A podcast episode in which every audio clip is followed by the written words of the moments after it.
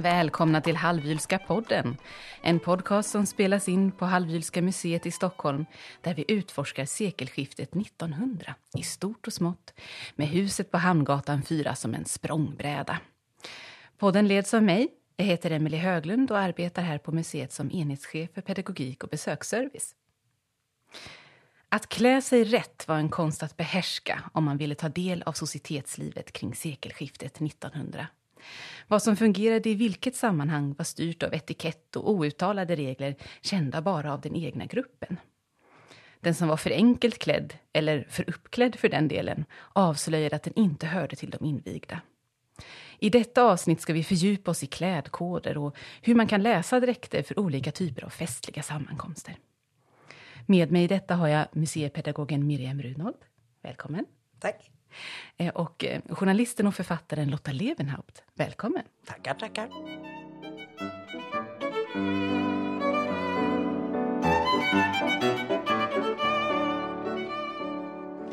Det är lätt att plocka fram bilder i huvudet från olika brittiska kostymdramer där eh, herrskapet drar sig tillbaka inför middagen att byta om och sedan göra entré i salongerna i ny outfit.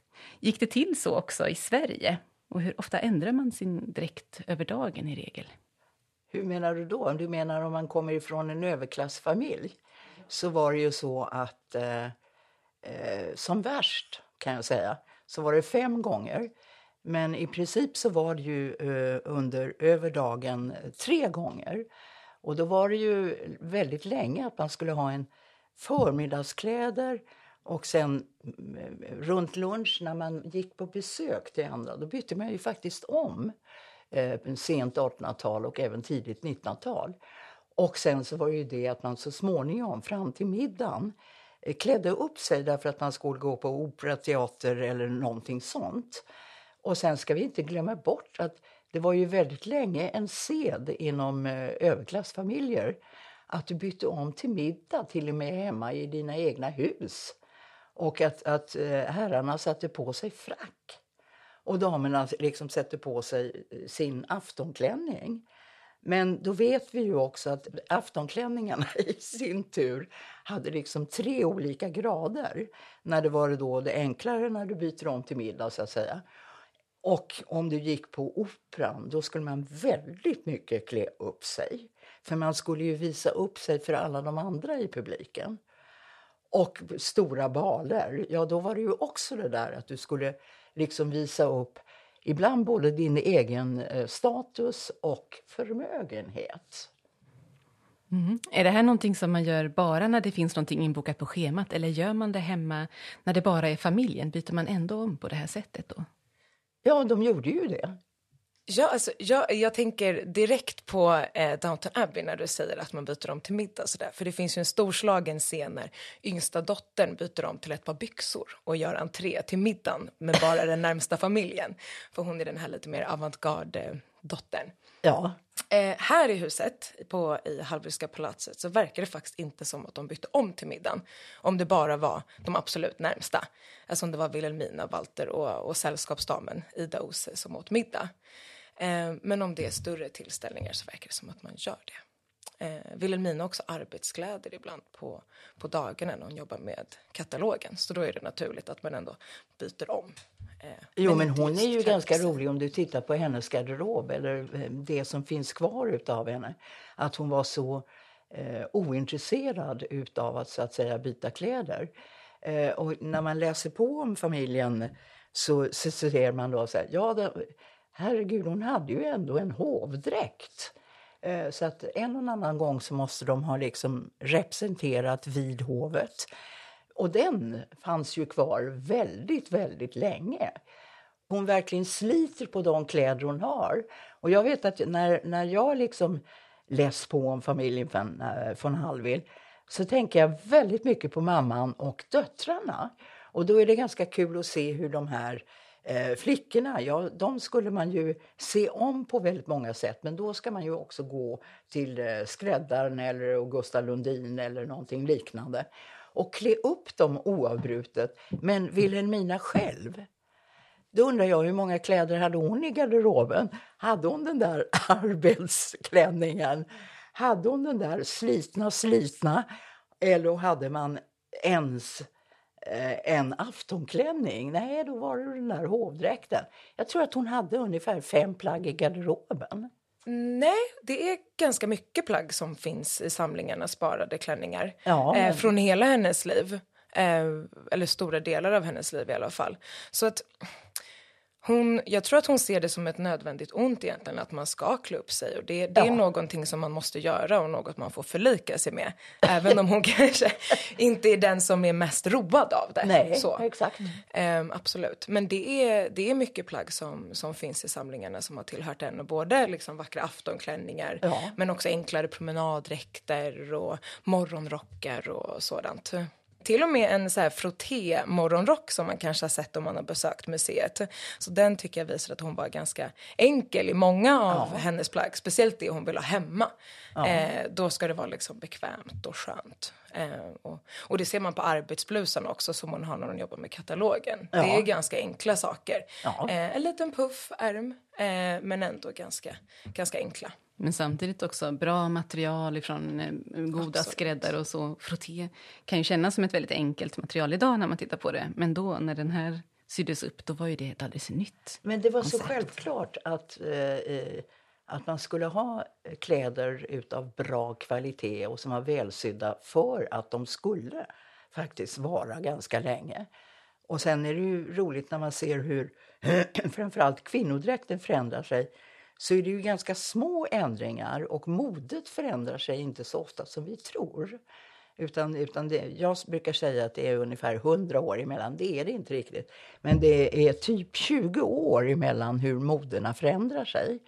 Och då är det ju ofta bara, ja, det är som även vi har varit med om, axelvaddar eller inte axelvaddar. Och då var det liksom puffärmar eller mer eller mindre puff. Och eh, då gick du ju till sömmerskan och sydde om bara den delen av plaggen. Och det tycker jag är rätt intressant, hur du följer korrigeringar eller ändringar i garderoben som gör att du faktiskt eh, kan följa eh, samma klänning kanske över en period på 30 år och se att det kanske bara var tre ändringar. Och det kunde man nästan önska. Jag vill inte att alla ska se likadana ut men man kunde önska idag att man hade kvar lite av det där hänket. Att tänket att eh, det är ganska små ändringar för att ändå följa med sin egen tid och modet. Och följa med så att säga sin egen kropp och ha respekt för den här plagget från början. Att det var välsytt och att det var en hög kvalitet. Men vi glömmer bort en grej på vägen om vi talar just eh, tidigt na- 1900-tal också. Att synteterna de upptäcks ju inte förrän på 20-talet. Så man hade ju rena, eh, alltså väldigt mycket ull och siden förstås. Eh, rena kvaliteter i plaggerna. Och de första synteterna var ju inte lika bra som de är idag. Men de kom ju väldigt mycket senare. Mm. Och det är material som tål att sys om, de här eh, siden Ja, men det gör ju det. Mm. Då kan man ta tillvara på det på ett annat sätt kanske. Det ser man ju både att Wilhelmina och döttrarna gör. Eh, för döttrarna märker man är lite mer kanske hänger med längre Ja, i modet absolut. än vad Wilhelmina gör. Och sen är de ju också, från barnsben så har ju de tillhört de, det rikaste paret i Sverige. Så de är vana att ha en väldigt stor lyx i sin, Ja. sin tillvaro. Nu har Wilhelmina aldrig haft det jobbigt i barnsben men hennes pappa var inte fullt så förmögen som han blev lite Nej, senare. precis. Just då. Eh, men Ebba har en, en sidenklänning som, som vi tror ursprungligen är från så här, tidigt 30-tal, något sånt. Och då har det varit en hel lång, ganska Ja. häftig sidenklänning eh, som följer det här sättet man, man gör på 30-talet med mycket tyg och så. Eh, men sen någon gång när det inte längre är modernt så har man klippt av över magen och bara flyttat upp hela, hela kjolen som har varit över benen. Ja. Eh, så då blir det liksom mer vidd över magen och höfterna men då också lite kortare, lite modernare klänning när det väl förändrats. Ja, du har all möjlighet i världen egentligen att köpa vilka plagg du vill. Eh, så gör man det här hela tiden. Eh, förändrar och anpassar. Ja, men jag tror att det låg eh, in i eh, det allmänna tankesättet. Att man kastade inte bort kläder som, som man gör idag. Utan att man uppgraderar dem och gör de där små ändringarna. Och sen så kan de väl, vi kan ju tänka oss att ja, men de tyckte ju kanske om sina kläder också.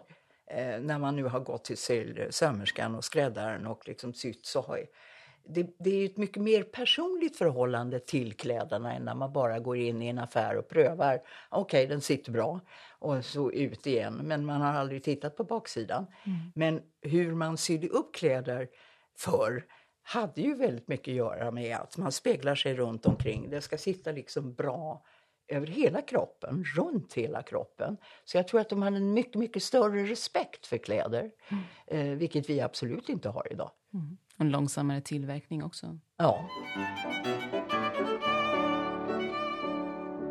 Sen är det ju en tid också när man har mycket olika typer av plagg för olika aktiviteter. Vi var inne lite ja. grann på det också. Eh, hur kan man se på en, en, en, en klänning, vad den är användbar till? Eller vad den är ämnad för? Ja, det kan du. Eh, och då vet ju Emelie att jag har ju ganska nyligen hållit på med Augusta Lundin och en utställning med det. Och där är det ju väldigt många eh, kläder som visas upp för just där. Promenaddräkten är en sak. Men den ser ut på olika sätt om det är en visitdräkt eller om det är en promenaddräkt. Och sen har du också här att ja men de red ju. Även kvinnorna red, även om det bara var i sidsadel. Ja, de är ju väldigt tydliga hur de ska se ut. Och det, jag älskar att titta på de här riddräkterna för att där ser du också det uniforma inslaget. Att du har tittat i herrgarderoberna och på uniformer, hur ridjackan ser ut och sen kommer den komplicerade kjolen. Eh, då, då ser du en annan slags klädhistoria. Men man hade en speciell riddräkt. Och sen så ser du just det här som är eh, jättehärligt och det är de där aftonklänningarna. Alltså hur man klär upp sig för fest. Att man hade minst tre olika varianter. Mm. Utav, inte så fin, men uppklädd lite mer urringad eller så. Och sen hur det blir liksom mer och mer gala.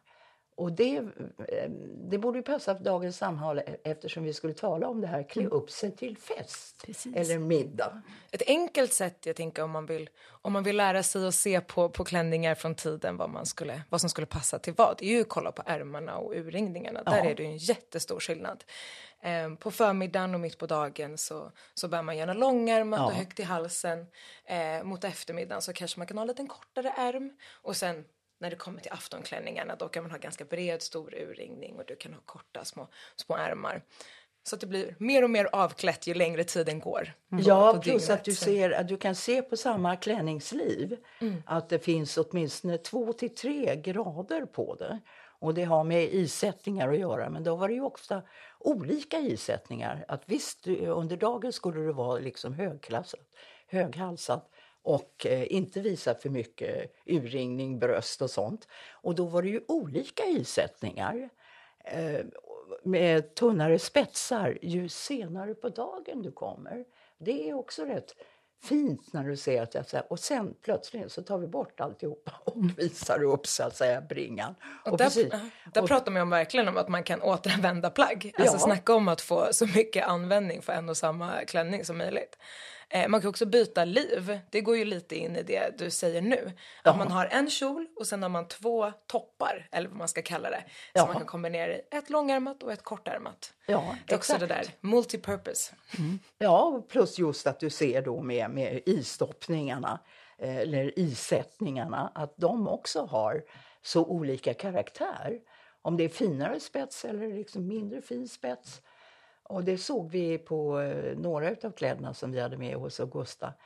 Så ser man skillnaden på spetsarna, det tyckte jag var rätt eh, fascinerande. Och då ser du bland annat med svenska spetsar, att det gjordes svenska spetsar, det är inte så många som vet. Men de var ju inte så avancerade.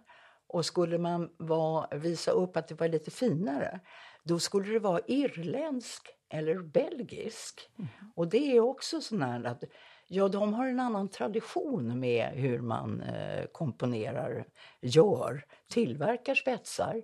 Och då ser de så här, oj, om det var de belgiska eller de irländska. En enorm skillnad. Du kan se med blotta ögat, fast du står långt ifrån plagget, oj, den där var ju bra mycket finare det måste ha varit ett finare tillfälle så att säga. Man satsade på den. Det där är ju också intressant vilken kommunikation från plagget. Alltså ja. så små detaljer. Den invane kanske kan se skillnaden på det där men det är nog inte alla som kan se skillnad på, på den irländska och belgiska uh, spetsen Spets, eller på en, en tysk spets eller vad det nu kan vara. Uh, så där pratar man verkligen om att ja, om man vet så vet man och då är man liksom inlärd eller införstådd. I Precis, modet. för det känns som att en del av de här bytena de är av praktisk art. Har du en riddräkt, promenaddräkt eller aftonklänning? Ja, det beror ju på vilken rörelsemönster du får, hur den klarar aktiviteten också och består. Men mycket måste också handla om att skicka ut signaler om att jag kan det här. Mm. Eh, jag är infödd och eh, har koll på läget. Ja, inte bara nog med koll på läget utan du Alltså det var ju det vi sa förut, att det har väldigt mycket med status att göra. Och då kan du tala om, inte bara om det är nya eller gamla pengar och att jag kan det här, utan du kan, eh, för den som är van att titta på kläder så ser du någonting annat också. Du ser om det är en borgarfru eller om det är en eh, aristokratisk, eh, en grevinna eller någonting sånt. Eller så att säga en kunglig. Och då vet vi ju också att det finns, det finns speciella koder inom det systemet också om, om vi, vi, eh, gör en avvikelse kan vi ju titta på brudklänningar till exempel.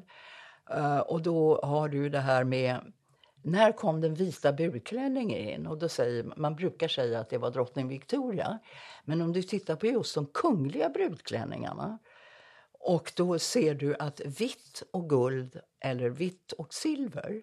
Och då ser du också om det var från ett rikare hov eller ett mindre rikt hov om det då var silver eller guld som var liksom, och broderier som var tillägget. Så redan där finns ju så att säga eh, jag är både kodsystemet men också är så här, okej, hon är finare och hon är mindre fin. Att du kunde läsa av det här väldigt eh, tidigt. Mm.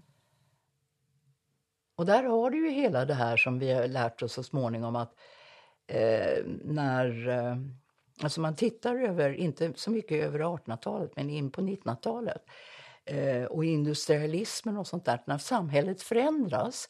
Och då ser du ju det här, vilka som blir nyrika och klär upp sig och vilka det är ofta ganska små detaljer som talar om att tops, de har tjänat mera i den familjen. Då kan man lägga till i sin klädsel och eh, sen kan du titta på då eh, enklare arbetare och så vidare. När, de skulle, när männen till exempel skulle gå och söka jobb så har de ju då falska manschetter och falska kragar, till och med utav papper. Och det tycker jag är ganska fantastiskt att jo, men de hade ju inte heller så stora garderober, men man skulle se representativ ut när du söker ett jobb. Och då sätter man på sig löskragen och manschetterna för att tala. För det är ju det första du ser egentligen. Mm. Och om han har slips eller fluga och så vidare. Men det där var ju också ett ek ekonomiskt sätt. Att det var ju... Inte en hel skjorta. det, det var bättre att ha pappersmanschetter och löskrage än att det var hela skjortan så att säga. Men du, och, då, och jag tycker, jag älskar såna här när du förändrar ett plagg med så små detaljer. Och just om du tittar på manliga klädslar så ser du så småningom i modet hur de här blåa skjortorna med vita kragar och manschetter kommer. Ja, men de har ju direkt ett, eh, sitt ursprung i hur arbetaren klädde upp sig eller klädde sig lite mer representativt. Så nog finns det enormt mycket eh, signaler som man kan lära sig eh, vad folk står för Absolut. Sånt där kan vara lite smart också när det gäller tvätt. Att eh, kragar och manschetter smutsas på ett annat sätt än eh, själva bröstlivet. Så att säga. Ja, och som syns absolut. och sticker fram. Jag tänker också på, på det här med att man har olika plagg på olika aktiviteter handlar också mycket om vad det symboliserar. Det är inte bara att man har alla de här uppsättningarna av plagg utan du har också, har du en riddräkt så har du råd att rida. Har du badkläder har du råd att åka på, på någon semester vid havet. Um, att det ligger mycket bakom, inte bara att man faktiskt har råd med tyget och att få plaggen uppsydda utan det är symbolen bakom också. Ja, absolut. Mm. Verkligen. Eh, vi har pratat ganska mycket om damer. Men hur såg det ut för herrarna? Hur kan man se på dem? Vilken tid på dagen det är och vart de är på väg någonstans? Hur förändras deras dräkter? Ja, jag anser att du kan se...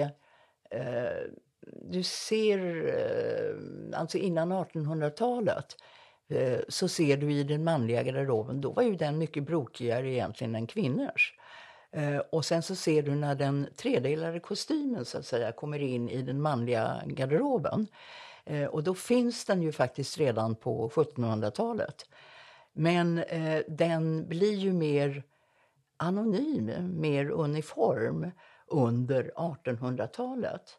Och framförallt på 1860-talet brukar man räkna upp.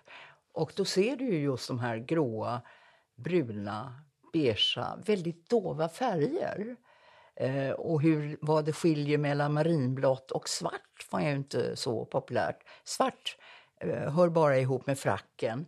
Alltså du ser eh, ett kodat färgsystem i den manliga garderoben men som är mycket mer anonymt än i den kvinnliga. Eh, och det, eh, har du bakgrunden ligger ju då under 1700-talet och så att säga förädlas, förenklas under, under 1800-talet. Och idag och sen fram då till eh, ungefär 1920-1930-talet, då förändras det igen väldigt mycket på också hur män kan klä sig. Då får de igen vara lite mer färgglada faktiskt. Eh, och, det, och det tycker jag är rätt kul när man liksom ser den här tidslinjen. Eh, och när du kommer fram så att säga till idag. Eh, att ja men nu får de ju, de får till och med ha kjol om det är så. alltså, det, det är rätt, fascinerande att se hur du från det liksom brokiga, bråkiga, eh, ganska överlastade och sen så ska det skalas ner och bli enklare. Och sen så är det plötsligen 150 år senare tillåtet att vara prålig igen. Mm. Och vad härligt det är att man får vara så prålig. um, ja, alltså för det är ju mycket bilden av, eller vad ska man säga, uh, föreställningen om vad en manlig dygd är, det är ju att klä sig så sobert. Alltså nu, nu är vi inne på ja. 1800-talets andra hälft i sekelskiftet. Um, för att man ska vara den här stabila, stabila mannen och man ska vara pålitlig. Och ja. då är det de här sobra kläderna man vill åt. Um, sen så ser ju till exempel Walter här i huset, han är väldigt, väldigt mån om vad han har på sig ändå. Ja. Så att även om plaggen utstrålar den här liksom seriositeten och det avskalade eh, så är det nog så, eh, så noga med vad, vad, vad det faktiskt är som de har på sig. Ja. Eh, men en tydlig skillnad mellan dag och, och kväll kan ju vara att männen ofta har jackett eh, på sig under dagarna. Eh, och sedan på kvällen kanske man tar smoking eller frack. Eh, eller en bonjour för den delen på dagen. Ja, bonjouren mm. är, ju, är mm. ju flera olika plagg. Mm. Men eh, alltså, ska vi inte tala rätt mycket nu om det här med klädseln till fest? Ah. Och då kan man väl tänka på för oss kvinnor vad orättvist det är att männen behöver egentligen bara ha eh, så att säga två olika uniformer eh, när de ska klä upp sig och och då, kan, och då är det ju smokingen som är den som är mest representativ, till och med idag. Eh, och, och, väldigt eh, återbruksvänlig kan man säga i garderoben. Att, Passar har du alla kroppstyper på att sy upp en smoking så ska den banne mig hålla i en hel generation i stort sett. Därför att den passar ju vid alla olika tillfällen. Utom vid bröllop. Och inte innan klockan sex heller, för den delen, om man ska vara så traditionell. Uh, nej, men det där är ju helt tillåtet idag. Ja, det beror på hur konservativ kanske man är. Ja, men där ska man inte vara så konservativ tycker jag. Man får. Nej, okay. det beror på tillfället. Alltså, en, en, då har du ju det här att eh, de gångerna det blir riktigt, riktigt svårt det är ju när det eh, gäller bröllop och begravning. Eh, vad mannen ska ha på sig. Och då, eh, då finns det ju koder som fortfarande kanske är väsentliga att hålla sig till. Och till exempel där med vilka får ha den vita slipsen på en begravning? Ja, det är ju de som är närmast släkt. och det, det där kan ju inte många idag. Och då kan man också fråga sig, är det så viktigt egentligen? Alltså eh, om ni tittar på hur man klär sig till en begravning. Och vad är en eh, ljusare klädsel till en begravning? Eh, det kan man ju ibland fundera ganska mycket på. Och där, måste jag, där är jag jättekonventionell, för jag tycker att de här mörkare, anonyma klädslarna just vid begravning. Det finns en slags eh, respekt i det. Att man, att man liksom skalar ner och tar bort alla färger och alla smycken och sånt. Att eh, ytan är inte så viktig just vid en begravning. Men när du sen ska gå på bröllop, då kanske du kan eh, skala upp och stråla. Och då kanske det till och med är väsentligt att se vem som är bruden eh, respektive brudgummens föräldrar. Mm. De får gärna vara lite more sparkly. Det där är ju exempel på tillfällen där det kan vara ganska skönt att det finns en klädkod. Och där man inte kan råka trampa fel, som på en exakt, begravning till exempel. Exakt. Att du behöver inte fundera så mycket, utan det är det här som gäller. Och gör jag så, då är det rätt. Och då kan jag besöka det här och veta att jag inte eh, trampar någon på tårna. Eller att man, man är representativ och respektfull. Så att och säga. det där är ju då mycket lättare för män än det är för kvinnor. För att om du blir bortbjuden idag eh, och kanske får ett inbjudningskort ett skrivet inbjudningskort. Det kommer inte via mejl. och så står det vad ska det ju stå då, hur man ska klä sig. Och då kommer det enda riktigt goda rådet idag att om ni skickar ut ett inbjudningskort till någonting så var väldigt noga med att markera klädsel. För att om det inte står någonting så är det enligt konventionen högtidsrätt.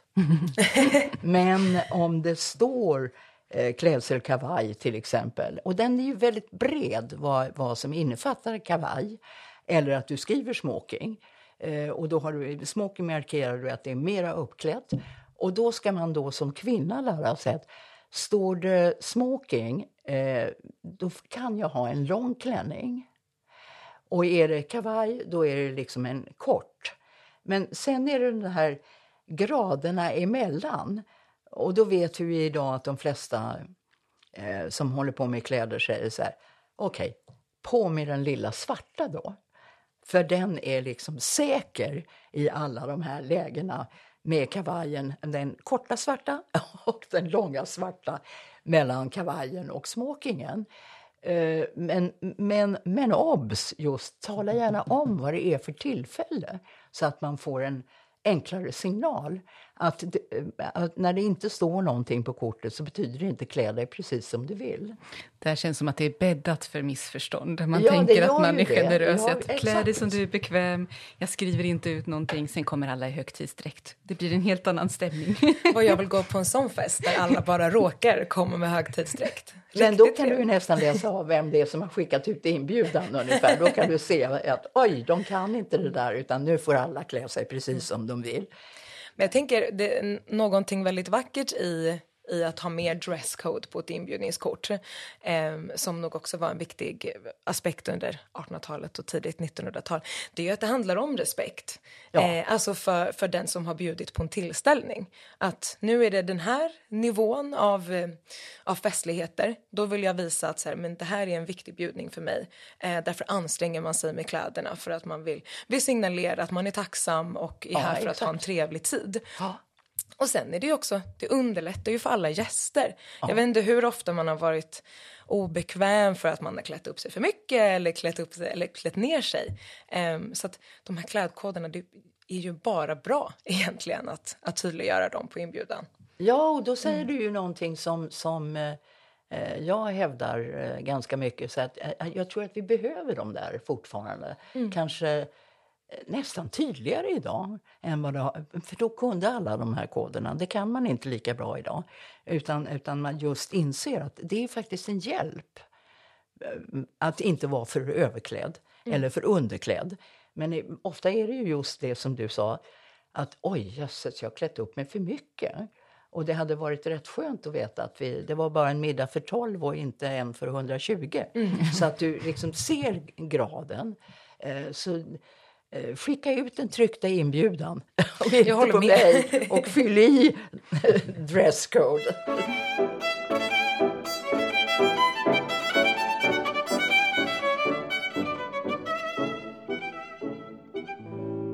Hur fungerade det här kring sekelskiftet 1900 då? Var det utskrivna klädkoder eller förväntades man känna det där instinktivt? Vad det som förväntas? Det verkar som, av det jag har sett, att man, man ska veta om det.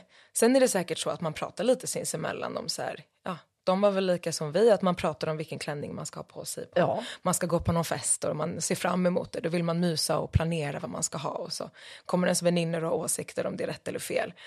Eh, för bland inbjudningskorten som vi har i samlingarna så har de aldrig skrivit det. Det finns ett inbjudningskort när hon är bort eh, från 1925. Då är hon bortbjuden på en hel dag. Börjar med en frukost och sen så eh, har de, eh, besöker de kyrkor under dagen och sen en middag. Då är det specificerat att man ska ha resdräkt på sig.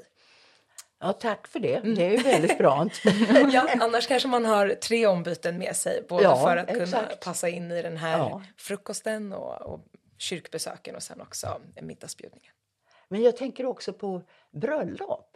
Och då, då har du eh, stor användning för det här. Att eh, vad ska jag sätta på mig? Eh, Och då framförallt för de kvinnliga gästerna. Så, så säger vi då så att det finns ju två färger du aldrig får ha på ett bröllop som inbjuden kvinnlig gäst. Och det ena är vitt och det andra är rött.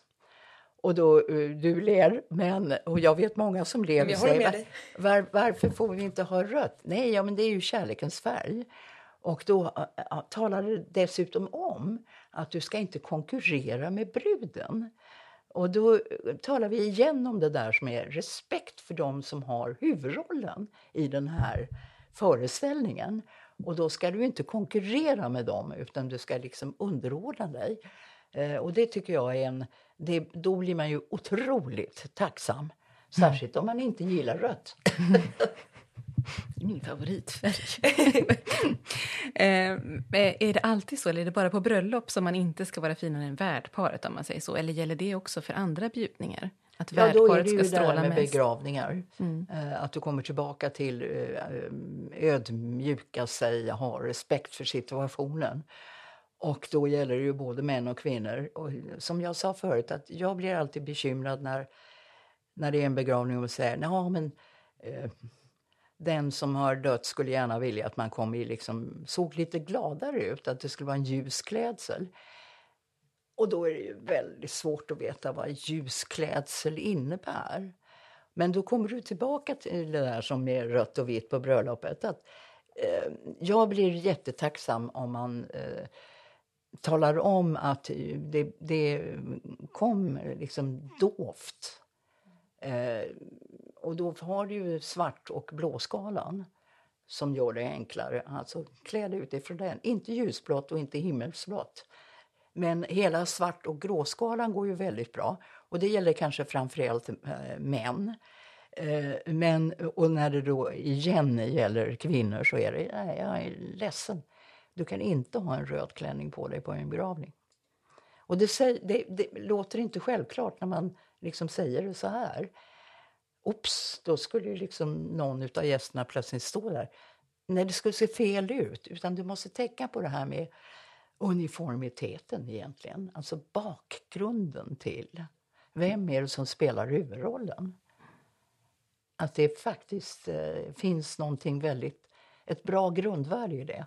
Och så klä sig lika som de andra så att man inte kliver fram och tar, tar huvudrollen från, Nej, och- exakt. fokus. Ja. Mm. Det där är ju något positivt tycker jag med eh, de bröllop jag har gått på, på nyligen, även om de tyvärr är lite få, eh, där man idag gör en hemsida för alltså inbjudan, så har man all information samlat på en hemsida och så kan man ha samling bilder av så här, ungefär den här sortens plagg kan man ha på sig. Det är lite krävande, du, du blev du förvånad, men jo, jag har det, det för sig kommer. Så samlar man, vad kan det vara, en 20 bilder, något sånt där. På så här, ungefär den här klädseln kan man bli inspirerad av och klä sig något liknande. Och det kan ju vara lite krävande av gästerna, absolut. Att man ska följa någon sorts estetik som man har hittat på. Eh, men det är också skönt att se, ja men där beige verkar bruden tycka är okej, om det är någon, en sån brud. Eh, och rött var, var okej där och den mängden eh, satin eller vad det nu kan vara. Det är ganska roligt ändå, att det verkligen förenklar ändå. Det krävs en hel del planering däremot. Ja. känns det som. Man skriver inte ut utan man lägger ut en bild. En omedelbar kommunikation. Jag tänker att vi hoppar tillbaka lite till sekelskiftet igen eh, och tänker på vinterhalvåret. För det var ju en tid som var präglad av olika typer av bjudningar. Eh, societeten samlades igen i städerna efter att man kanske hade spenderat sommaren på lantgods eller på resande fot eller sådär. Eh, men de här olika bjudningarna de hade ju olika klädkoder, eller i alla fall förväntan på vad man skulle klä sig. Men hur kunde de skilja sig åt? Vad skiljer till exempel en middagsklänning från en balklänning? Ja, vilket årtal? ja, men så, så det har jag verkligen tänkt på. När vi, när vi är i det här huset och pratar om kläder så har vi en så stort spann av kläder för det kommer från olika tid. Alltså vi har kläder från Wilhelmina, liksom 60-talet när hon gifter sig. 1860-tal. Ja, precis. ska tydliggöras. Eh, och sen har vi kläder från döttrarna som är nästan inne på 40-talet, de senaste som deras eh, efterlevande har donerat till museet. Och där händer det ju otroligt mycket mm. eh, i den tiden. Eh, och när vi egentligen är just här i huset, det är ju bara en liten bråkdel eh, av den tiden. Här bor de ju bara från 1898 till 1930 när Wilhelmina dör. Ja. Så det är en liten, liten del bara av den stora bredd på, på kläder som finns här. Men du ser ju, eh, eh, ja du ser på porträtten att det är ganska, är det Irma som står i en aftonklänning och då ser du eh, att det där är ju då en enklare balklänning och inte en middagsklänning. Och då tittar du väldigt så här och tänkte, hur kan du veta det? Jo, men då är vi ju tillbaka till det där som mm, så att säga är mitt ämne. Hur, hur, den, eh, hur kvinnomodet har utvecklat sig, förändrat sig. Och jag kan säga då att en middag eh, då är du, ja du får ju som vi pratade om, du tar ur isättningen men du har ju kanske en långärmad klänning men som är antingen urringad, att du visar urringningen, eller med då en eh, finare isättning. Eh, du har ju definitivt inte vardagskläderna på dig utan du ser att det är ett snäpp upp från dem. Och vad är balklänningen då? Jo, men då ska vi inte vara eh, långärmat utan då ska det vara kortärmat eller inte alls. Va? Vi kan ju ha liksom axelband, det hade man ju faktiskt även på 1800-talet. Och urringat, absolut. Och gärna en gladare färg. Alltså där kommer ju alla de här påfågelsfärgerna så att säga. Och broderat sådär. För där är det också tillfället att liksom visa upp sin status. Väldigt viktigt med statusen där. Eh, men, men det är lite mer diskreta till den vanliga middagen. Även hemma, men även den som där du går bort. Och sen just det här att balklänning, nej men då ska vi ta i och visa upp. De är lite mer extravaganta helt enkelt. Ja. Kan man säga någonting om kjolarna, kjollängd, släp och sånt där? Finns det någon skillnad där? Eller jo, men det, det finns det ju. Därför att du ser ju till och med på hovdräkter och på aftonklänningar att oj, det här var en stor bal för att nu har bara nu har klänningen både ett, ett släp bakåt och så ser du, eh, om du synar plagget så ser du att det finns liksom en liten, eh, vad ska vi kalla det, alltså du tar tag i, du tar upp din kjol och så kan du till och med bära den om handleden. Eh, och hålla i den eh, även när du dansar. Släpet ska inte släpa i golvet hela tiden. Men, men det är ju en markering att det där är ju en balklänning när den har den här. En liten ögla. Och det fanns ju även på vissa utav hovdräkterna. Därför att det fanns grader mellan hovdräkten, den som var så att säga enklare och också var om gubben satt högre i eh, eh kammarherrans fru och sånt där. Det var skillnad. Och då hade de ju en, och som är den här, så att säga, vad, vad heter det? Ja, en ögla. Det är väl en ögla typ? Eh, ja, det ser ut som en ögla och sitter på insidan utav avsläpet, här, halvvägs ner ungefär. Och den plockar man upp. Det där var ju också väldigt praktiskt när, de, när du tänker på när de kom, och just under vinteråret då. Att du ville ju inte söla ner de här fina balklänningarna släp utan då var det också väldigt praktiskt att du kunde liksom hålla upp dem. Mm. Och sen så sätter man den här lilla öglan på så att kjolen faller väldigt vackert när, Dessutom. när man bär upp ja. den. Den allra vanligaste bjudningen däremot det var ju soaréer. Hur skulle man klä sig till en sån? Och vad är en soaré till att börja med? en soaré är en lite enklare bjudning egentligen, inte fullt så. Det är ingen dans framför allt. Eh, det är en kvällsbjudning, det sker på aftonen, eh, därför heter det soaré. Eh, så kanske spelar man någon vacker musik, man bjuder på någon supé, alltså någon buffé liknande. Nu gör jag ett inlägg. Soaré är ju franska för kväll. Ja, så i princip så, så är det ju en eh, middag, om vi ska översätta det till svenska. Men man tyckte ju väldigt mycket om förr i världen att använda olika franska uttryck just för vilken typ av stor, mindre middag, soaré. Eh, middag, soaré, ja men är det samma sort? Eh, och det kanske det inte alltid var som du sa, att nej, nu var det en liten musikalisk uppvisning också. Eh, och sen så kommer du till om det var en grand soirée. Eh, och då förstår du att nu var det lite större. Då kanske inte bara var ett musikaliskt inslag utan det kan ha varit någonting annat. Eh, vi ska promovera någon eller ja, ge bort medaljer eller någonting mm. sånt där. Att du, det fanns en gradskala för det där påverkar också klädseln anar jag nu. Hur fina insättningar man har och allt det där. man skulle kanske ibland behöva lite sån där hjälp idag. Jag tror också att även de klädde sig lite fel ibland. Även de råkade vara någon gång då och då lite för uppklädda. Alltså ni vet. Eh, alla gör ju snedsteg, får man väl försöka anpassa sig efter situationen. Jo, men om du läser mm. just eh, så att säga gamla minnesanteckningar eller mm. romaner och sånt där så, så ser du ju vid de där tillfällena när de klädde upp sig för mycket eller klädde sig fel så var det ju ofta eh, de nyborgerliga va? som, som eh, inte hade lärt sig alla koderna ännu. Och hoppsan, då tog man i för, lite för mycket. Dels för att visa att man hade tjänat bra med pengar men också gjorde fel med andra ord. Och, och, och, det där kunde de ju ha väldigt roligt åt när vi läser gamla romaner och säger att ah, nu, direkt skickar mm. man ut en signal till någon annan så att jag ser direkt du har lite för nya pengar. Mm, Men det där tycker jag också är intressant att tänka sig hur mycket de som har gamla pengar också styr vad det är man ska ha på sig. Alltså att eh, om, om samtliga gamla pengar i sammanhanget klär sig på ett sätt och de andra bara inte hängt med. Är det då för att faktiskt det här tillfället kräver det, den sortens plagg som de gamla pengarna har? Eller är det bara att de har klätt sig på ett sätt och så pass liksom, de har styrt vad det är man ska ha på sig? Förstår ni vad jag menar? Det kan vara en liten maktrelation där lite. Exakt. Om man eh, ikläder sig en annan klass etikett mm. eh, och på så sätt vinner en status. Eller om man skapar ett eget Eh, Nej, jag tror att det där mest handlade utifrån borgarklassen.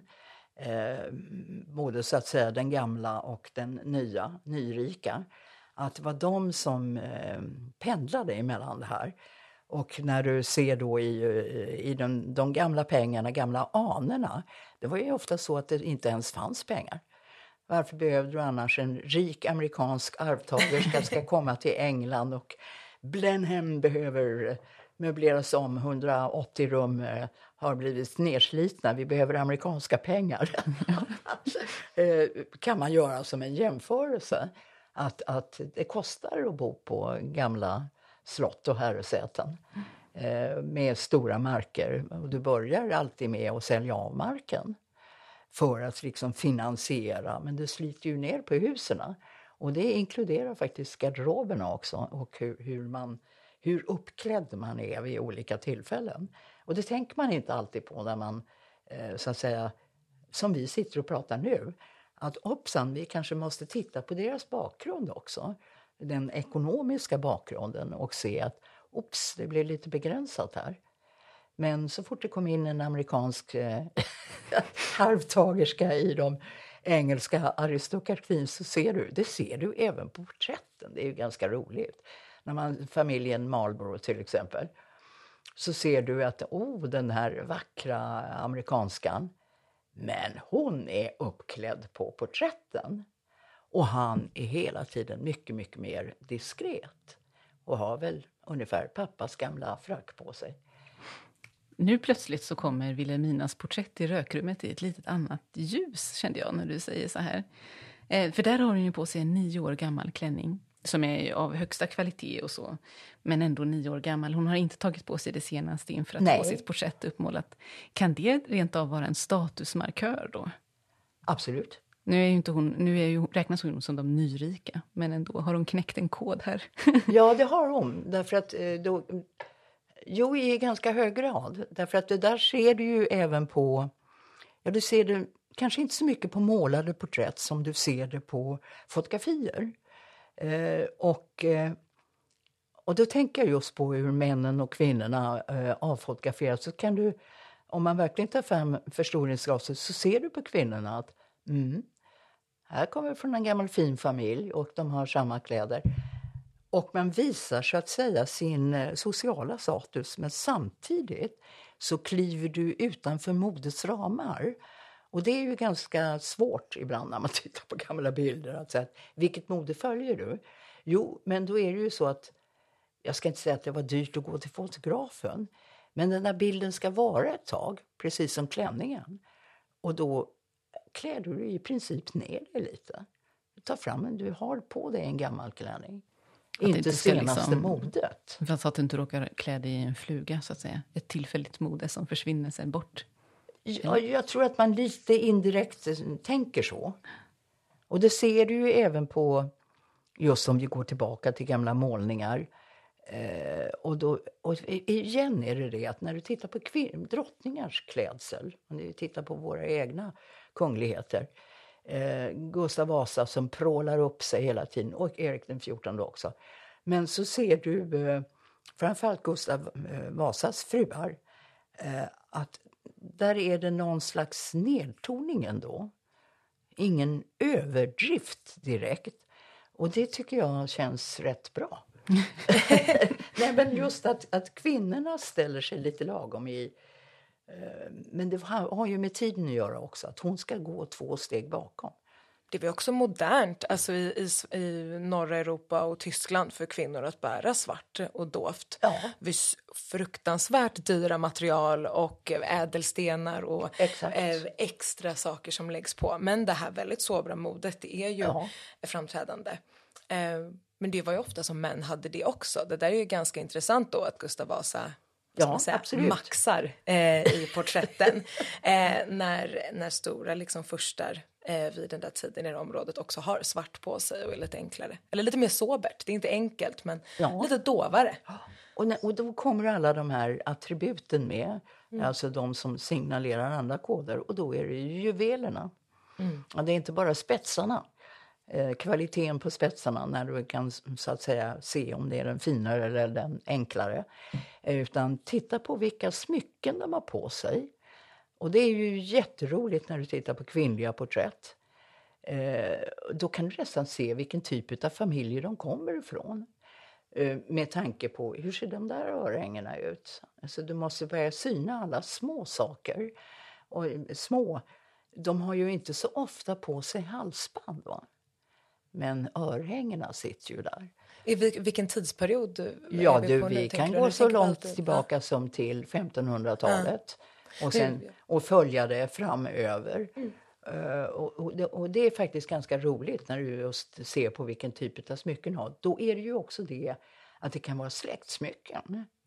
Så att du för ju vidare konversationen så att säga. När får jag se de där örhängena nästa gång på någon dotter? Och så visar man också att man har eh, gamla pengar, Exakt, exakt. ärvda smycken Ja. Ärvda gods. Ja, ja, och ni ser, vi kan skriva avhandlingar. Eh, men det känns ju också som om man tittar på det sena 1800-talet att det nästan blir som att kvinnans klädsel blir lite av ett skyltfönster för familjens ekonomiska status. Att männen är lite mer diskret klädda i sitt uniforma uttryck som vi har pratat om.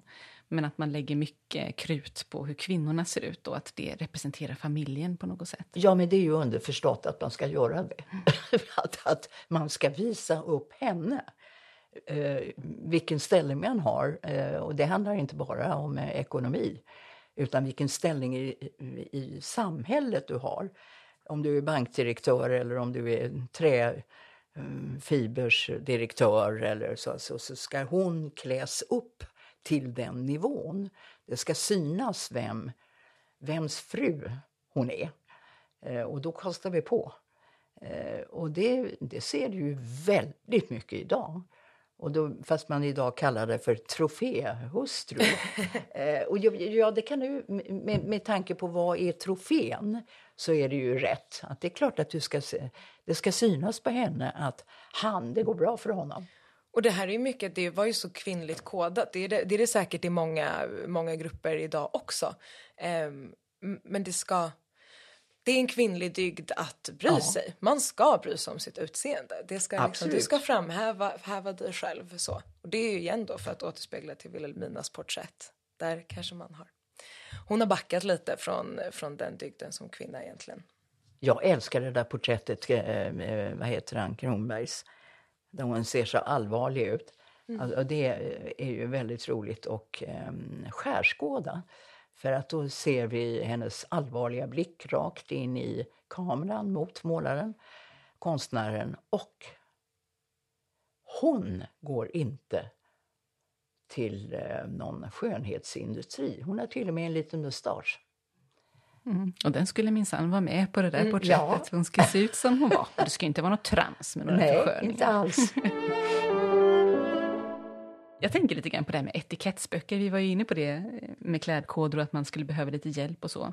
Är det vid den här tiden när borgarna gör sitt avancemang som etikettböckerna kommer? Mm. Det är väldigt under stora delar av 1800-talet som de verkligen blomstrar. Sen har det absolut funnits i former innan dess är jag säker på. Eh, men det blir en väldigt, väldigt stor industri av de här ändå. Eh, framförallt översätter, alltså i Sverige så översätter man framförallt brittiska och amerikanska böcker för det är det ja. som är billigast. Och det riktar sig till den, den nya samhällsklassen, de up and coming, som behöver hjälp att orientera sig. Men sen tror jag också att de där etikettsböckerna hör ihop med, eh, om du tittar just på manliga kläder, eh, Bo Brummel som var så bra på att knyta kravatten i så många olika varianter. Och då eh, samarbetar så att säga modeindustrin och eh, borgarklassen är främst att ja, men det finns så många olika sätt att eh, knyta kravatten på. Och det föder fram etikettböckerna. För det där är ju, det är ju lite under samma kodsystem som vi sysslar med. Att vad, hur extravagant kan man få vara? Eh, och då börjar man väl inse att nej, inte, inte, inte för mycket utan eh, klä ner det. Och då går vi tillbaka till de där, är det en middag, en soiré eller en grand soiré eller grand ball eller eh, hur högt uttrycket får vara. Och då får ju etikettböckerna sin relevans. Och sen tror jag också att etikettböckerna hade väldigt mycket med, alltså när industrialismen eh, föds, då eh, blir ju klassystemet också så annorlunda. Och då gäller det sig att snabbt, säger man då, lära sig. Det vill säga, vi trycker den här boken fort. Vi skriver den fort. Och som är också rätt roligt att säga att man behöver lära sig koderna för att komma in i det sociala eh, kodsystemet. Eh, och det, det, har ni tänkt på att eh, det är inte, jag har ju själv skrivit eh, såna här stilböcker. Eh, men plötsligt för ungefär eh, 10-15 år sedan så blev det otroligt populärt igen med just stilböcker, även på svenska. Camilla Thulin gjorde sina, eh, Fredrika Flerker gjorde sina. Uh, jag gjorde mina. är det ett tecken på social rörlighet? Som... Nej, men det låg i tiden. Och då var det väl... Uh, det hade naturligtvis med oss själva att göra att eftersom vi sysslade med kläder och folk hörde av sig och frågade ja, men hur ska jag klä mig nu till det här bröllopet och så vidare. Så man, jag kan ju inte sitta och svara på 50 mejl utan det är bättre att du skriver om det. Eh, och, och, det var ju det man kom fram till och sen, nej men då gör vi det ordentligt och tar med liksom allt.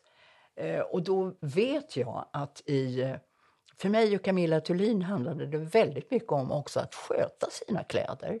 Att det inte bara är etiketten att du klär dig rätt vid olika tillfällen. Utan nu handlar det också om att vi ska ta hand om våra kläder. Så att eh, i princip så skulle jag tro att eh, det kanske snart behövs nya etikettböcker. Du där det blir fler. Liksom mindre klädkoder och mera hur du sköter om din garderob. Kanske med lite tips på hur man kan sy om också. en liten fråga som kanske blev hängande, eh, eller jag har två såna egentligen. Och det handlar om det här du pratade om, olika färger för män och så. Menar du att det, att det är olika okej att ha olika färger till olika typer av bjudningar? När det är som mest högtidligt ska det vara svart. Men är det de mindre högtidliga, då kan man vara mer flärdfull med olika färger? Ja, och jag, jag vet jag vet att det här gäller framför allt den här smokingkoden. Hur du kan eh, utveckla den för, för män. Och då finns ju den klassiska grunden som är svart eller midnattsblått. Och eh, nej, vit smoking det anses inte riktigt eh, bra. Eh, utan då försvarar ju många det och säger att ja, men det kan man ha i tropikerna. Mm. Eller om man är James Bond. Men ja, det var väl ett sätt att bli av med den vita smokingjackan ungefär. Men vad, vad tillåts åt andra hållet? Och, och, då kan du möjligtvis gå upp till ja, de blåa nyanserna men aldrig de ljusa blå eh, nyanserna.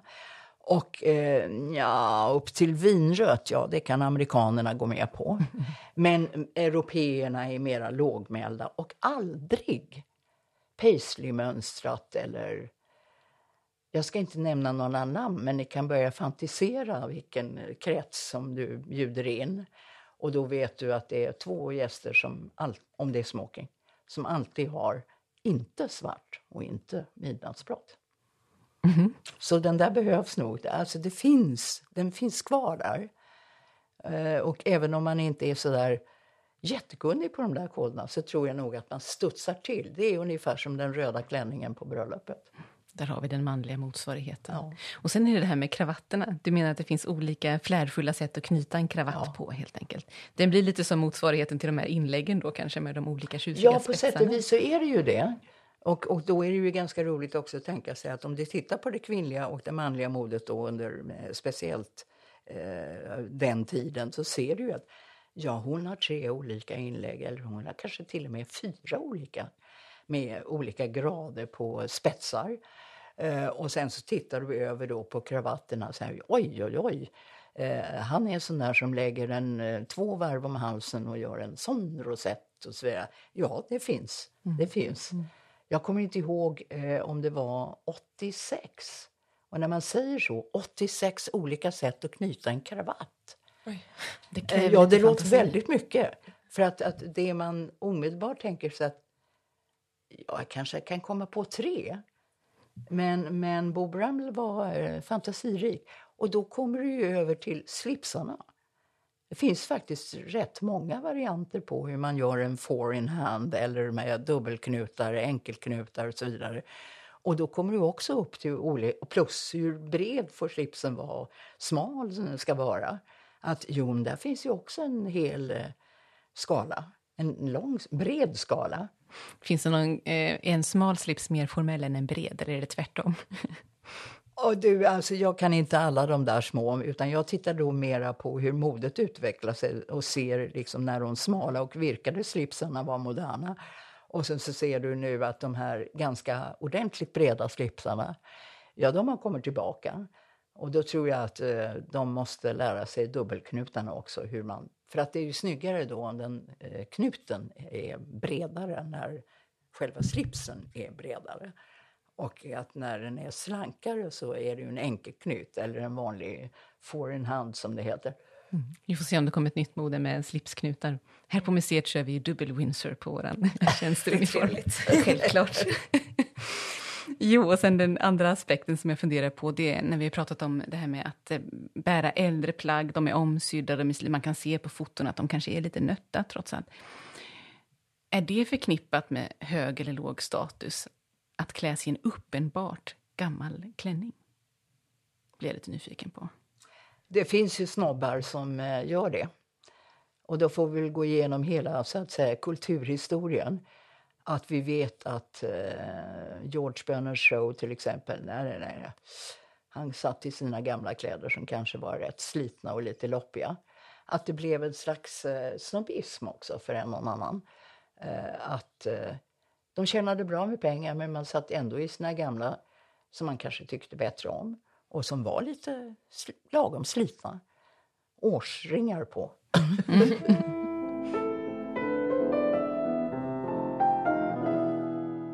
Vi har pratat väldigt mycket om eh, överklassen förstås och societeten. Eh, som vi märker är det en klass som har ganska strikta klädkoder och mycket regler att förhålla sig till när det gäller kläderna. Om man lyfter blicken lite till samhället i stort och tittar, Eh, kan man se eh, utifrån klädkodsaspekter på folk på stan, vad de hör till för samhällsklass. Alltså om vi nu inte bara tänker på material och eh, hur nött eller inte det är. Men finns det liksom vissa sätt att klä sig inom olika klasser? Ja, alltså man bär ju lite olika plagg självklart. Alltså materialet är ju en jättestor del av det. Um, och sen att man har färre plagg. Alltså, det, det, eller det säger ju ganska mycket sig självt egentligen.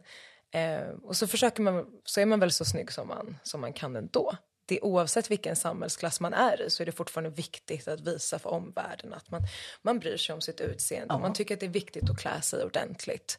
Eh, och att, att ytan speglar det som finns innanför i, i, i själen eller vem man är som person. Eh, så att det är viktigt även om man inte har så, så enorma medel. Eh, men man har väl lite annorlunda sorters plagg. Eh, enklare material, enklare dekorationer, eh, färre så. Byter kanske inte om fullt så ofta som man, som man gör i andra samhällsklasser. Men kan man råka kliva utanför? Nu tänker jag på ett föredrag som jag hörde som handlade om tidig modern tid, så det är ju inte den här epoken riktigt. Nej. Men där man talade om att eh, eh, man klädde sig utifrån sin position i samhället oavsett om man hade råd med bättre kläder eller inte. För då skulle man ha lämnat sin plats. lite grann Så att det var tabu. Och, och under en period har det också varit reglerat i lag. Mm. Ser vi nåt sånt när vi tittar mer på sekelskiftet? Finns det de här täta skotten emellan klasserna? Eller blir det mera fritt och att, man kan, att det blir mer ett, ett eget val? Alltså det blir ju enklare Ehm, för människor att få tag på tyger och göra saker själva. Så det är jätteviktigt hur man ser ut, men man har ju också möj större möjlighet i hemmet. För man har inte överflödsförordningarna som säger att du inte får siden om du inte tillhör XXYY. Så. Du är inte lika hårt kontrollerad. Eh, och det blir mer tillgängligt ju längre tid alltså industrialismen går. Sen så självklart, man har inte lika mycket juveler kanske som man kastar på sig på, en bonde, på ett bondebröllop. Så. Alltså det är ju ganska roligt att det, att det finns kvar så mycket utav de eh, så att säga, gamla koderna. Det syns egentligen mer på män än det gör på kvinnor, trots allt.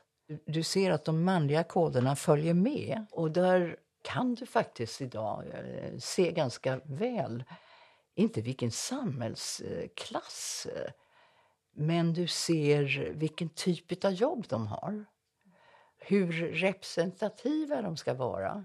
Eh, och du ser vilka som sätter på sig kavaj och slips. Och då ser du ju att det finns ett kodsystem som förklarar var man står. Eh, det tycker jag syns om vad du kan om kläder mera än så att säga var du kommer ifrån. Är det inte rätt lustigt just när man tittar på politiker eh, nu vet vi ju att många politiker också har stilråd med sig idag det, det, är nog mycket mer de manliga än de kvinnliga. För de kvinnliga lär sig snabbare, så att den lilla svarta och så vidare. Alltså det där systemet finns ju för dem. Men du ser på männen hur du sätter ihop byxorna, kavajen, skjortan och slipsen. Att det faktiskt betyder rätt mycket för vad du skickar ut för signal. Kan lita på den här mannen. Mm. Ett, något jag tänker på är hur hur extremt stor skillnad det gör för den manliga klädseln hur bra sydd den är, hur ja. den sitter. Alltså är, är axelsömmarna lite långa så ser det tokigt ut. Eh, har man gått upp lite över magen så syns det väldigt snabbt över kavajen. Och det här är ju någonting som verkligen eh, också stämmer i början av 1900-talet när, när man börjar kunna köpa lite mer med enklare kavajer och sånt ja. som du behöver inte ha figursytt.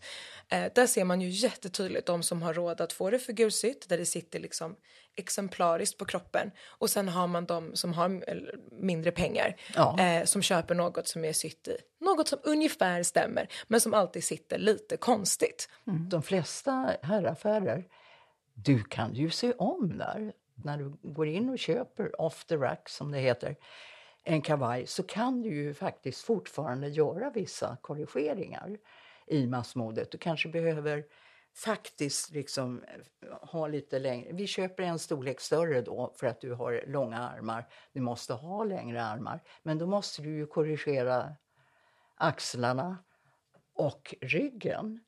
Och det tror jag att många inte tänker på att det kan du ju faktiskt göra. Du har alltså sömnadshjälpen, skräddarhjälpen, även när det gäller konfektionsplagg. Och det tror jag inte att många tänker på. Nej, det är nog en dold möjlighet kan jag tänka mig. Jag tänker att vi hoppar lite till tjänstefolket. Och tillbaka till sekelskiftet förstås. eh, för också tjänstefolkets klädsel kunde ju vara viktig vid bjudningar. Eh, för man kan ju se lite grann på hur de är klädda. Det avspeglar också värdparets status, vad man har möjlighet att ge för uniformer till sina anställda. I alla fall när det gäller de som arbetar ute bland gästerna och som syns. Kan vi säga någonting om dem? Hur såg betjänternas uniform ut här till exempel? Ja, här i huset så har man en galalivre till fest. Så man har ett par knästrumpor och så ett par knäbyxor ovanpå mm. dem. Så en modell av herr, herrbyxor som man egentligen hade haft långt tidigare, alltså under mm. 1700-talet som det var modernt.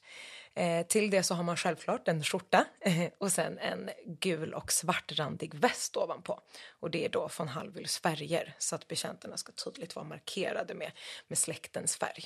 Och sen ovanpå det så har man en frackjacka med knappar med familjevapnet på. Eh, så att det är tydligt kodat att eh, de tillhör familjen, både med knapparna, med färgerna på västen, men också det här att deras byxor inte är samtida modet. Det Nej. markerar att de är något annat än gästerna och herrskapet. Mm. Det var, då kan jag säga så här, det låter väldigt snobbigt när jag säger det, men det var lite annorlunda hos min farfar och farmor. Min farfar var dessutom då sån här överhovjägermästare. Vilken tid stod... handlade, är vi landade i nu för de som inte känner det instinktivt? När levde de? Farmor dog på 70-talet och farfar dog eh, på 60-talet. Alltså vårt 60-tal. Men bo, båda, alltså både farmor och farfar de sitter ju på ett ärvt ställe. Och sen har du det här med hur tjänstefolket var klädda. Och då kom vi in på det där som, som jag var inne på förut. Att ja, det fanns ingen galalivré hos dem. Utan då var det just det här att du såg att det var kanske inte farfars, men hans pappas gamla frackjacka som användes för den där galalivrén. Så okej, okay, det var återbruk inom den, eh, inom den eh, delen av eh, aristokratin. Och så hade man inte knäbyxor. Alltså där var inte 1700-talsmodet återspeglas inte i den finare livrén. Utan du hade frackjackan och du hade eh, raka eh, kostymbyxor. Inte ens med revärer på, mm. utan liksom så. Och då att det var en gammal eh, frackjacka. Ja, sen var det ju fluga Det var inte alltid heller den randiga västen hemma hos eh, farfar och farmor. De var inte så beroende att markera skillnaden mellan tjänstefolket och sig själva. Jag menar, min farfar hade aldrig i livet satt på sig mönstrade västar eller någonting. Han var mycket konventionell när det gällde sin egen klädsel. Men där såg du ett lågmälare språk då med den här så att säga gala livrén. Annars var det ju den eh, vita jackan med gyllene knappar, men absolut inte med familjevapen på. Och, och, eh, ni hör vad jag är ute efter. Att nyrika? Där, där, de nyrika och de mm. Eh, gammel, gamla pengarna. Mm. Nej, men inte, inte sätter du familjevapnet på ditt tjänstefolks knappar. Och sen tror jag faktiskt också att man tänkte att det var lite degraderande för tjänstefolket. Att bära familjevapnet? Att, att, att, bära familjevapnet. De har ju egna efternamn. Och man talade ju till dem med betjänten, chauffören och så vidare. En och samma man hade tre olika funktioner i familjen. Och honom, han tilltalades ju med efternamnet. Och sen så kom du in då på, då fanns det en eh, kokerska och en pratade man ju inte så mycket med. Eller hon var i en annan eh, i, i, eh, i ett annat rum. Alltså hon befann sig aldrig i närheten av matsalen. så att Mm. säga. Hon rör sig bakom kulisserna. Hon, hon låg bakom maten. Och, men då hade du ju en eh, kammarjungfru, kan det ha hetat tidigare, eller. Så det fanns alltså egentligen bara två som har dubbla funktioner. Och hon var ju svartvit. Och han var också svartvit, så att säga, när det var enklare. Den vita jackan med gyllene knappar och svarta byxor. Och handskar, för att du skulle ju inte eh, sätta fingeravtryck på tallrikarna eller glasen. Och hon var också det vita förklädet eller den svarta klänningen. Fortfarande. Vi talar alltså modern tid. De såg likadana ut under 1800-talet. Det är väl ganska intressant. Och just i Hallwylska palatset så var det lite lyxigare då. Ja, jag vill inte vara där, men de har ganska många eh, Ja. i tjänstestaben så att säga. Eh, och många som ja, får ha dubbla roller, absolut. Ja. Så att man får ikläda sig olika roller beroende på vad, vad dagen kräver. Eh, men de är, de är ett gäng. Eh, något jag tänker på är att eh, den här med att de har liknande dräkter, betjänterna på det här sättet, eller att de har en, en uniform, Ja. regelrätt uniform.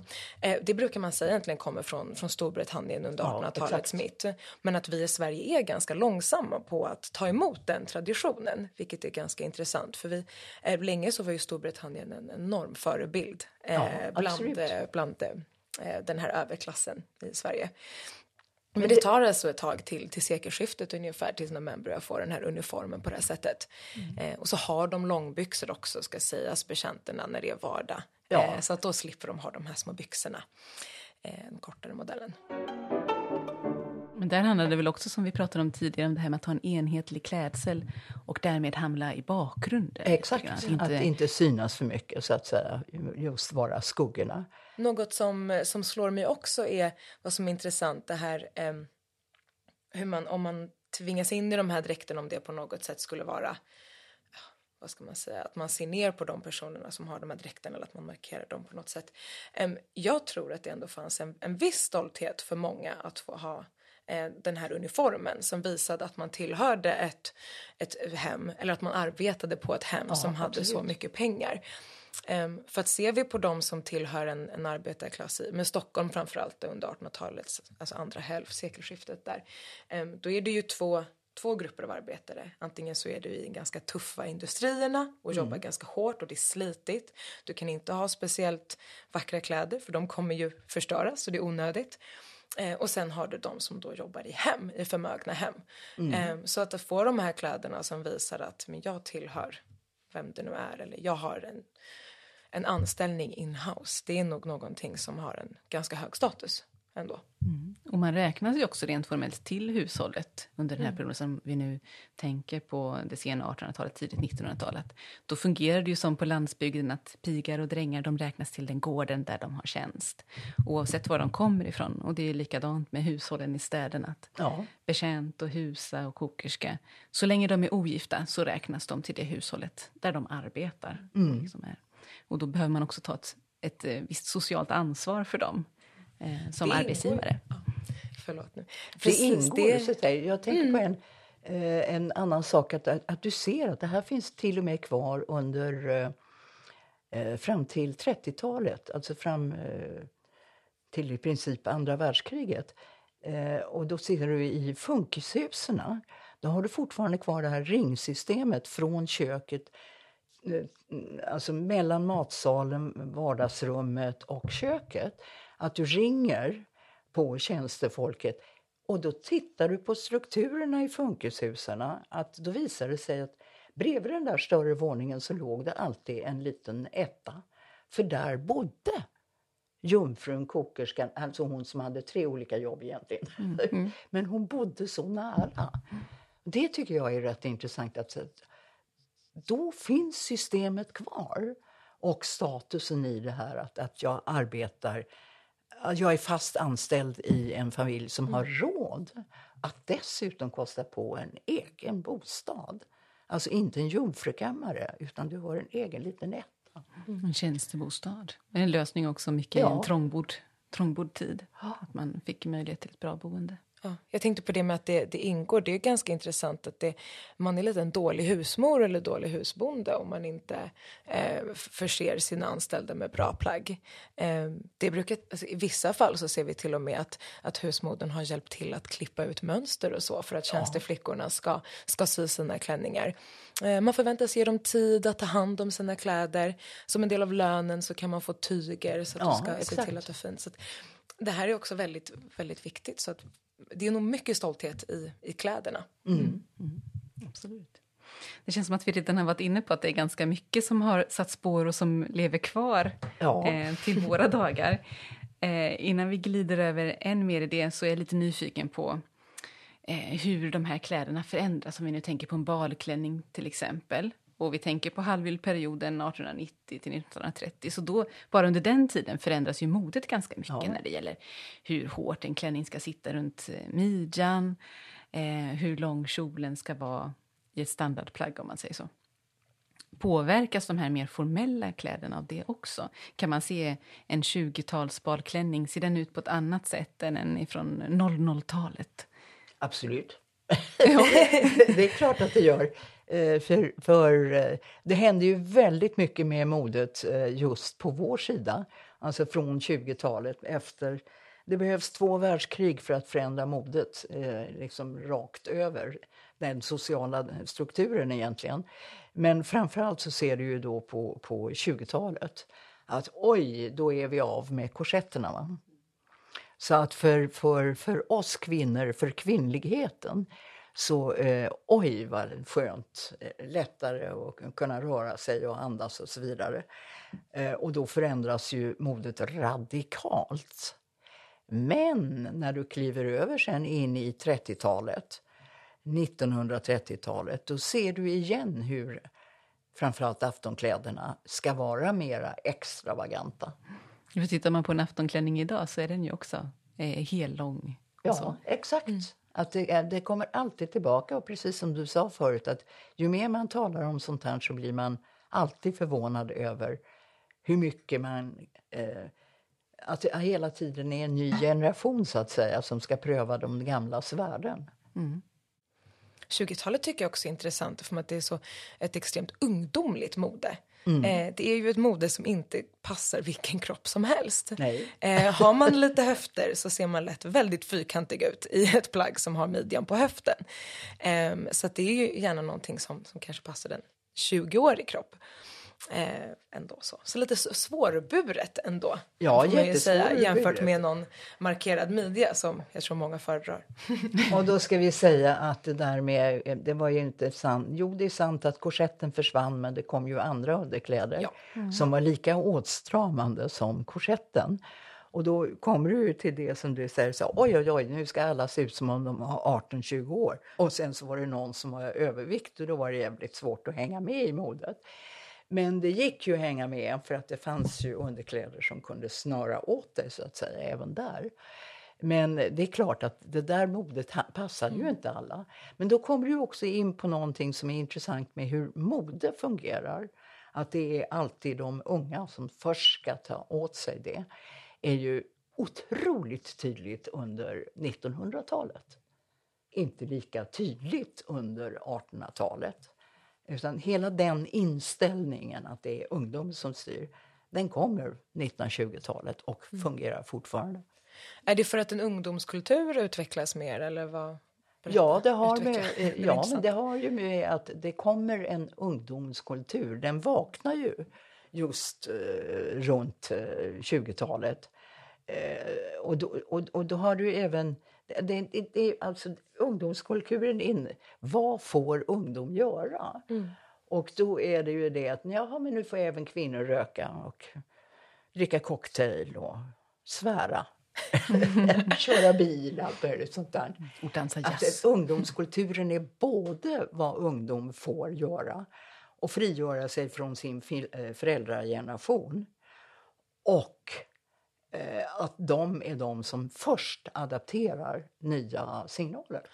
Och det är kul, förlåt nu går jag bara in i, in i det. Eh, något som faktiskt förvånade mig lite, att döttrarna från Hallwyl, de följer verkligen med i det här ganska nya ja. ungdomliga modet under 20-talet. Um, alltså de är ju födda sent uh, 1860, mm. tidigt 70-tal. Uh, men ändå vid 20-talet så har de de här kortare klänningar som verkligen är till för att dansa lite svängigare, uh, låga, låga midjor och sådär. Så det är kul att även om de är liksom 60, 50-60 års åldern så sen följer man in det ganska snabbt. Så ser du någonting som är väldigt roligt med Vilhelminas döttrar, eh, de tre och då är det ju så att äldsta dottern hon är den som är minst intresserad av att följa modet. Mm. Och sen så, så har du då Irma som är väldigt intresserad av att följa modet men ändå, ska vi säga, håller sig ganska korrekt. Och sen kommer du till, till nästa, Rolf de Maries mamma. Men hon är ju djärvast utav dem. Alltså man tittar på porträtterna här nere på Hallwylska och Nilsson Dardels eh, porträtt av, eh, gud vad heter hon, tredje dottern? Ellen, Ellen Rosvall, Ellen, sitt andra äktenskap. Eh, och då ser du liksom både hur hon ser ut i håret, vilka smycken hon har, vilken klänning hon har. Så här, wow, hon är så... Det är som en modebild. Mm. Men hon är avantgarde, alltså verkligen, ja. mycket hon gör. Något jag tycker är väldigt kul som våra konservatorer har berättat, det är att man ser på fläckarna på hennes plagg att hon festade hårdare än sina systrar. Uppenbarligen. Irmas kläder är mycket renare än Precis. Så Irma har nog betydligt mycket mer klänningar i sin garderob för att hon är nog väldigt noga med hur man ska klä sig för vilken tillställning. Och hon, ja, hon är ordentlig med plaggen, men Ellen hon kan nog fästa lite bättre. Men Irma hade också mera tjänstefolk än vad Ellen hade. Absolut. Mm. Så där ser vi också liksom respekten för. Och hur kan det komma sig att hon var så slarvig med att inte ta bort fläckarna? Tänk vad en dräkt kan berätta på ja, både frivilligt exakt. och ofrivilligt sätt ja. egentligen.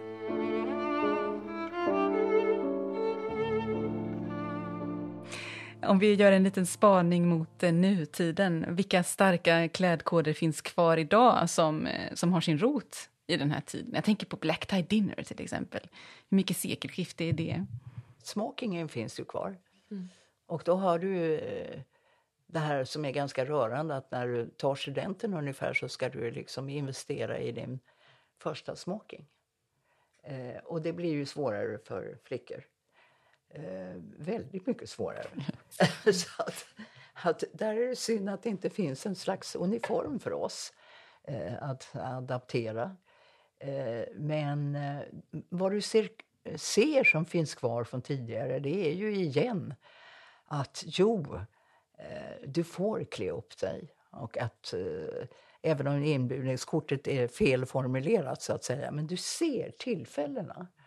Och då finns det liksom kvar i ryggmärgen på de flesta att nej, men det är en chans att klä upp sig. Mm. Jag tänker också mycket på det här hur, hur mycket man kanske kommunicerar inför en tillställning med andra gäster idag. Um, för att ta ett så personligt exempel, alltså ska jag bjuda över ett, ett gäng vänner på middag, då hörs vi ju innan. Bara, ja. Vad ska du ha på dig? Hur ska, ska du sätta upp håret? Och det är en väldigt trevlig del av det, så då blir det ju någon sorts klädkod. Eh, att man så här, okej, okay, men de planerar det, då får jag försöka smälta in i det. Eh, sen tänker jag på, på kläd koder generellt, alltså i studentsammanhang, ja. där är man ju väldigt, väldigt van vid att eh, följa olika klädkoder när man ska ja. ha baler eller vad man nu ska på. Men just när det kommer till den kvinnliga dräkten så ser man ju väldigt ofta att det är så mycket svårare ja. eh, att följa, att det inte finns de här tydliga reglerna. De finns, men de är svårare att följa. Och kanske känner man sig friare att bryta mot dem som finns som kvinna, som på ett sätt man inte är Det är ju man. bra, alltså att lära sig regler är till för att brytas. det, jo, men det säger man ju ja. ibland. Men kan man att, reglerna så... Eh, för, för, det handlar ju om bordskick då mest. Mm. Att du måste veta vilka vad du, vilka du ska använda. Men då kommer vi tillbaka till det här. Det är ju dags för att det kommer nya sådana här etikettsböcker. För då kommer vi också till det att du säger att eh, dina väninnor och du eh, diskuterar vad man, vad man ska ha på sig. Eh, ja, det gör även jag med mina både manliga och kvinnliga vänner. Mm. vid vissa tillfällen, födelsedagskalas eller vad det nu kan vara. Vad man ska sätta på sig för att just avväga. Men eh, då när du kommer till de som är mycket yngre så behöver du komma tillbaka till det här. Att du behöver läsa in och lära dig de här koderna för att veta hur du ska förhålla dig framöver. Som den där smokingen som investerades i så behöver du du behöver lära dig eh, ekonomin i det här. Vad är kapitalet liksom? Vi behöver ha med oss de här enklare reglerna för bjudningar när, alltså den röda klänningen eller inte. Dat, dat, dat, dat. Vi måste göra nya stilböcker. Bra studentpresenter. Ja, verkligen. Har vi några klädkodslösa sammankomster idag där man kan råka göra helt fel aningslöst? Det är väl ganska många man kan göra helt fel på höll jag på att säga om man inte har, eh, har så bra koll egentligen. Alltså jag tror att det är många som hade kunnat komma i ljusa klänningar som nästan är på gränsen mot vita på ett bröllop utan att man tänker på det. Så det, det händer väl. Men jag tror att de där händer, ja precis som du säger, så att de händer nog mycket oftare än man tror. Och då tror jag att det är sådana här enkla grejer. Enkla säger man då. Du är bjuden på ett vernissage på Millesgården säger man. Jag var på ett sånt för inte så länge sedan. Och det var ganska fascinerande att se vad... Där kom ju en och en annan som, och man såg på dem när de kom in, genom, in, i, eh, in i folksamlingen hur de kände sig, jösses jag såg på mig fel kläder. Jag klädde mig för fint. Och det tror jag är just vid sådana tillfällen, alltså vernissage till en utställning. Och den utställningen må vara då på Millesgården eller du kanske går på bara en eh, mindre grej på eh, Svenskt Tenn så plötsligt ser du ju den här människan som kommer in som där, oj hjälp, jag tog på mig för, för mycket för fina kläder. Eh, det händer nog mycket mer ofta än man kan tänka sig. Mm. Jag tänker att det, det känns som att vi oftast klär mycket mer ner oss idag upplever jag i många sammanhang är i att man, eh, man klär sig mycket enklare än vad faktiskt tillfället kanske hade krävt. Ja. Och att det finns någonting fint i att man det är ju alltid jobbigt att vara den som har klätt upp sig lite för mycket. Men det finns ju alltid någonting fint i att man ser att den här personen har värderat det här tillfället högt och gått hem och ansträngt sig när man klär upp sig. Ja, och ansträngt sig. Jag håller absolut ja, med ja. dig. Men samtidigt så är ju då det här besvärliga att ops, då blir det ju som en outcast. Att alla tittar på den här, även om man har ansträngt sig. Mm. Och du verkligen skulle säga gratulerar, du har gjort ditt bästa. Men mm. i sammanhanget så står du ut. Mm. Och det, det vill man aldrig göra. Trots Nej, att det, inte fanns tråkigt. någon... Så klär man sig så enkelt bara för ja. att inte sticka ut, för att det är lättare att smälta in. Ja, exakt. det där kan gå, bli en nedåtgående spiral, känns det som. eh, finns det några säkra kort, några tips som vi kan ge som avslutning till våra lyssnare om man blir bjuden eh, på middag hem till ett eh, annat par, säg, eh, som du känner lite, lite, lite grann bara. Hur ska man klä sig? Den lilla svarta.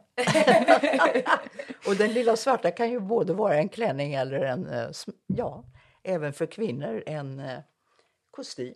Ja, något jag har tänkt på är, är det här med hår faktiskt. Att jag, jag tycker mig se en trend att man gärna har utsläppt hår. Ja. Jag ser bilder från liksom fina baler men folk har fortfarande utsläppt väldigt enkelt hår. Jag tänker att det är ett väldigt enkelt sätt att göra sig mycket mer eh, tillfixad. Ja. Men om man faktiskt har en lite enklare outfit på sig. Kanske är man inte bekväm med att riskera att eventuellt komma till festen eller bjudningen och så är man jätteuppklädd.